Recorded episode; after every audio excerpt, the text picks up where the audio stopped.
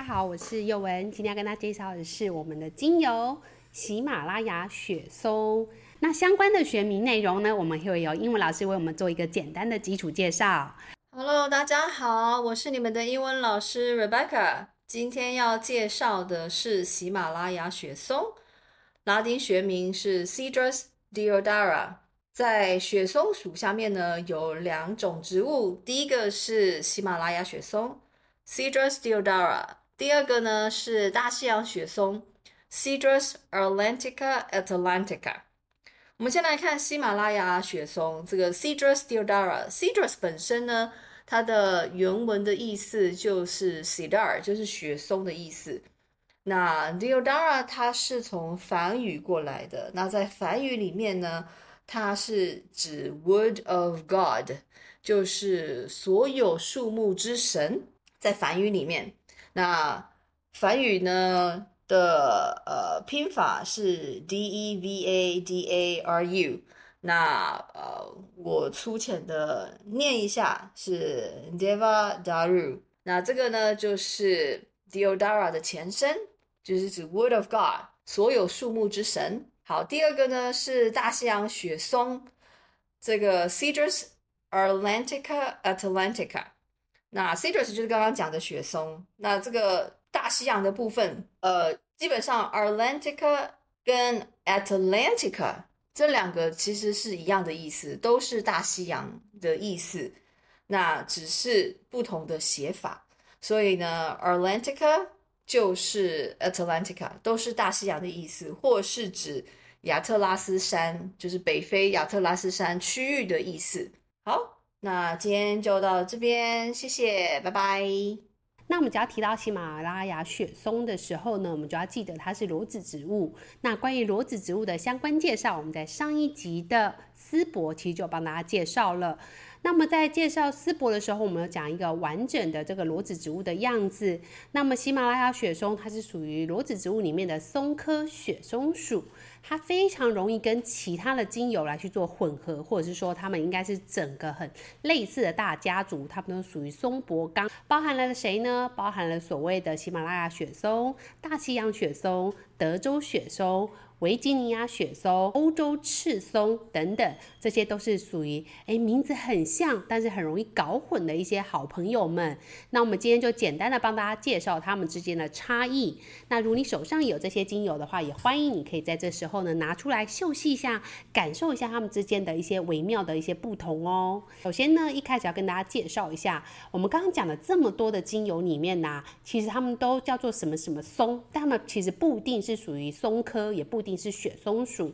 在我们刚刚讲到这几支精油里面呢，只有喜马拉雅雪松跟大西洋雪松是属于松科雪松属，所以它们两个事实上是会比较相近的。它们都是属于黎巴嫩雪松的亚种，所以这两个呢，它们的精油的成分跟比例上会有点雷同跟类似。但是呢，像刚刚讲到的欧洲赤松，它就是属于松科的家族，但它并不是雪松属的。另外呢，刚刚我们提到的，呃，像是所谓的德州雪松啊、维吉尼亚雪松，它们就属于柏科的，它们就会比较类似上一次提到的斯柏，它们都属于柏科的一个家族。所以呢，我们再帮大家复习一次：喜马拉雅雪松、大西洋雪松，它们是属于松科雪松属。那跟它们一起都是松科的是欧洲赤松，不过欧洲赤松的萃取呢，是来自于它的枝叶，就是它的叶子的部分比较多一点点，所以它的气味会比较轻盈上扬，也比较会有冲刺的感觉。因为它的比例呢，会以大部分都是高比例单铁烯为主轴，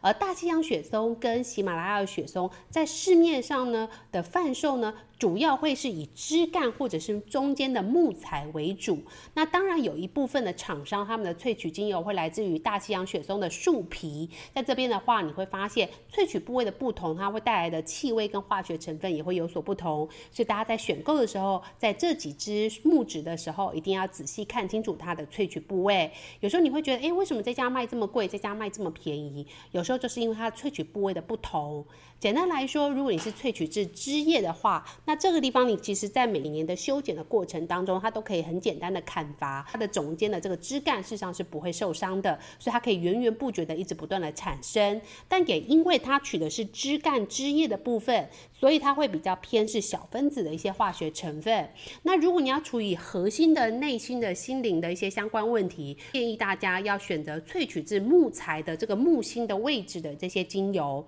所以包含了喜马拉雅雪松跟大西洋雪松，主要都还是会以木心的这地方的萃取为一个主要大宗。那少部分的厂商才会取用树皮啊，或者是枝叶这个地方，那它们的单价就会相对来讲便宜许多，气味感受上也会有所不同。所以大家在选择上的时候，就会发现，哎，为什么味道不同？其实都跟它的萃取部位是有关系的。那那么这三支呢，都是属于。这个松科的一个家族，所以它们的气味都会比较雷同，比较类似。尤其是大西洋雪松跟喜马拉雅雪松会更加雷同，因为它们都来自于木材的萃取蒸馏。那么欧洲赤松它是取枝叶的萃取，它虽然是松科，但它的气味呢就会比大西洋雪松跟喜马拉雅雪松来得更加的轻盈上扬，但是它的后力。尾力呢就没有大西洋雪松跟喜马拉雅雪松那么样的强烈，毕竟它们是木材的萃取，它们的尾巴的力道会来得更强烈一点点。那么跟它们名字很像的雪松，包含了维吉尼亚雪松跟德州雪松，它们其实是柏科的，所以它们会比较类似丝柏。但是它们在气味上面倒是有很大的不同。维吉尼亚雪松闻起来的味道是比较温润一点的感觉，就有点类似丝柏，但它取自木质的萃取，所以它又比丝柏来得更稳定一点点。因为丝柏大部分都是取枝叶跟枝干的部分，所以它的味道也会比较轻盈上扬。但是呢，维吉尼亚雪松跟德州雪松有一部分都会取木材，或者是比较靠近中间主轴的这些枝材的部分来去做蒸馏萃取。而德州雪松，我认为是这几支精油里面最具有辨识度的，它也是市面上比较少见的一支精油。它的普及度虽然不高，但它价格不贵，所以大家有机会是可以去试试看。它的味道会更像沉稳的老木头的味道。那它跟前面这几支的味道其实会有蛮大的不同，你一闻就会知道。哦，这就是德州雪松。那至于喜好的部分呢，它就会比较可以去做出这种很沉稳的木头的味道，或者是木头柜子的一些气味。但是它也因为它的味道是相对来讲比较特殊一点点，所以在配置上的话，会建议大家先少量的添加，以后再慢慢的去调整，不要一下子用太多的德州雪松，不然这样你味道可能会变得比较呃难以去控制。所以有机会的话，大家都可以把这几支好用的这个雪松家族，或者是木质调的家族收集起来，只是呢，因为他们的萃油率是很高，所以呢，相对来讲造假的几率会比较低一点点。另外呢，就是它单价通常来讲都比较平易近人一点点哦。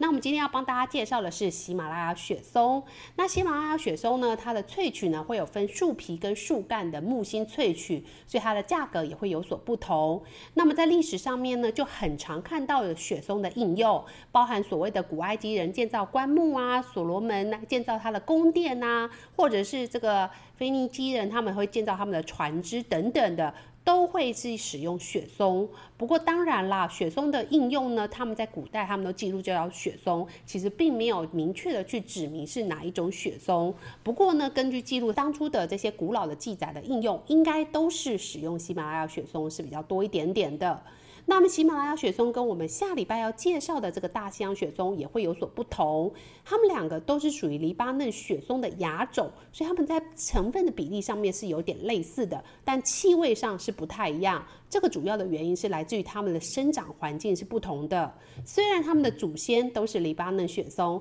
但是它们因为居住在不同的地方，所以慢慢的就变成好像是不同的兄弟一样的感觉。喜马拉雅雪松喜欢生活在喜马拉雅山脉的这个呃，像是北印度啊、巴基斯坦、尼泊尔、阿富汗这些位置，而且呢是比较偏寒凉的一个地带。那它们的下面土壤呢都会比较有深厚的这个岩层，然后呢它们的水源呢主要都是来自于冰川的这些水源，所以呢它事实上是属于一个在呃相对来讲比较刻苦的环境下生长的这个喜马拉雅雪松，所以它的生命力来讲，我觉得是非常非常旺盛的。而且喜马拉雅雪松的这个树木呢，事实上是比大西洋雪松来的更高大一点点。气味上来说呢，它呢会比较轻盈一点点，但是会比较温润的感觉。它的化学成分会以倍半萜烯为主，主要是有阿尔法喜马雪松烯。贝塔喜马雪松烯，还有伽马喜马雪松烯，这三个它都会有哦。那倍半萜酮的话，它则是会有阿尔法的大西洋酮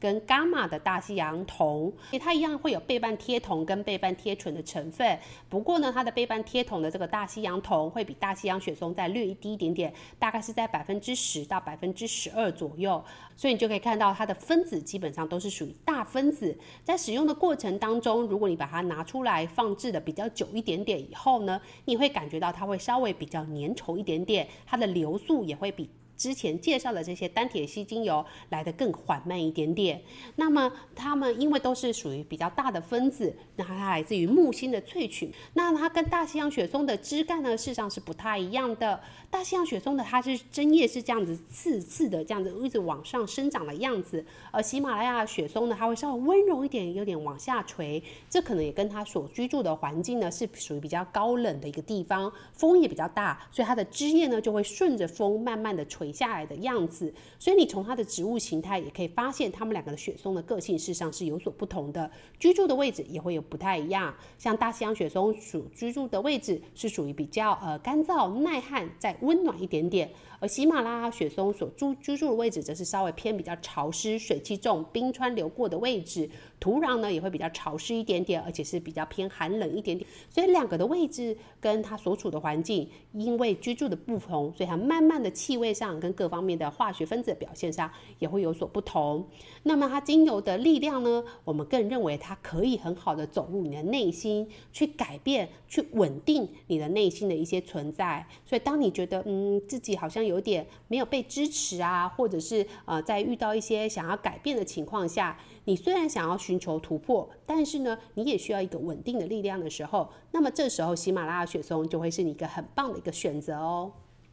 在上一集的部分呢，我们在介绍到丝柏的时候，我们有介绍到裸子植物。那么今天呢，要再继续跟大家介绍这个裸子植物，它其实里面呢就会有一个叫做松柏纲，里面有个松柏部。松柏纲呢，事实上是整个裸子植物里面最大的一个科属，种类也是最多，应用范围也是最广的，所以它也是最容易被大家混淆的。它里面的科非常多，包含所谓的松科啊、柏科、罗汉松科、三尖杉科等等的，是有非常多。多的，那么大家常听见的就是所谓的松、山、柏这三种，大家稍微知道一下，这三种呢，它们事实上是长得不太一样。虽然大家都说哦，它们都是属于裸子植物，它们都有球果，但它们球果的大小也不太一样，叶子的形态也不太一样。我们从图片上可以看到，很明显的，在松树的部分呢，它的枝叶呢，基本上是会有点像这样子打开来散生，有点像一簇一簇的感觉，所以有点像扫把这样一整排的感觉，就是很像这样很多刺这样子。它可能通常都是对生或者是互生的样子，所以会这样子、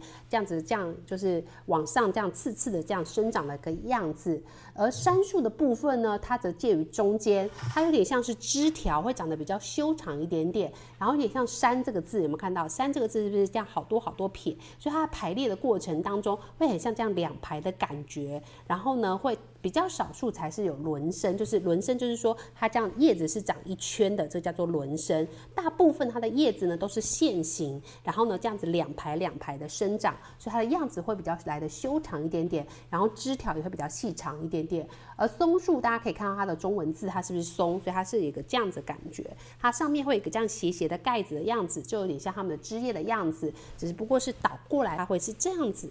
一直不断的向上刺的一种生长的方式。有很多的像是所谓的轮状排列，就是像这样子的螺旋或者是轮身的一个样子。所以它们在枝叶上呢，会有点类似，都是属于非常细的针尖状，但是它们的排列方式跟它们生长的姿态就会有所不同。而柏树是比较明显的。柏树跟松跟杉的叶子是有很大的不同，只要你一拿进来就可以看到了。像柏树的话，它的叶子是有点像鳞片的状态，所以它的每一只每一只都是这样扁扁的感觉。但是你仔细看它上面，因为它的气孔是向下凹陷的，所以会导致于它的叶子的样子会有点像是这样凹凹凸凸、凹凹凸凸的感觉，并不是像松树或者是杉树是细细狭长的叶子的。它们虽然都是针叶树，虽然都是常绿灌木或者是乔木。不过呢，它们的叶子会因为它们的生长形态有所不同而长得不太一样。所以柏树是最明显的，它的叶子通常比较小一点点，而且都比较扁一点点。然后呢，那个样子都会这样子扁扁的，上面有点像鳞片的样子，是非常容易分辨的。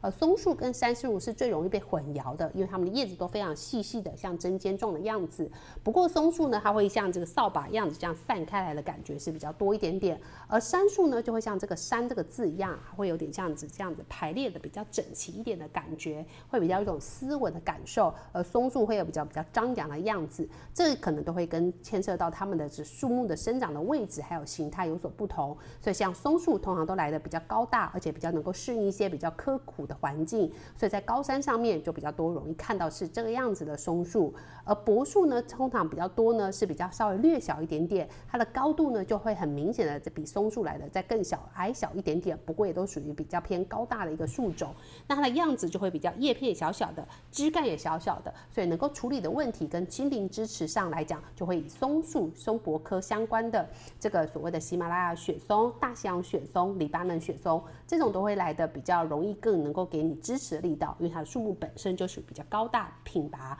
所以它的萃取呢，也都是来自于木星的萃取的情况下呢，它的同类成分还有一些倍半萜类的成分也会来得比较高一点点，使得它的这个应用上来讲，会比较能够更加的稳定你的内心，来帮助你去稳定所有在变动的过程当中，或是当你有身心灵或者是睡眠问题，都可以考虑这几支雪松类的精油哦。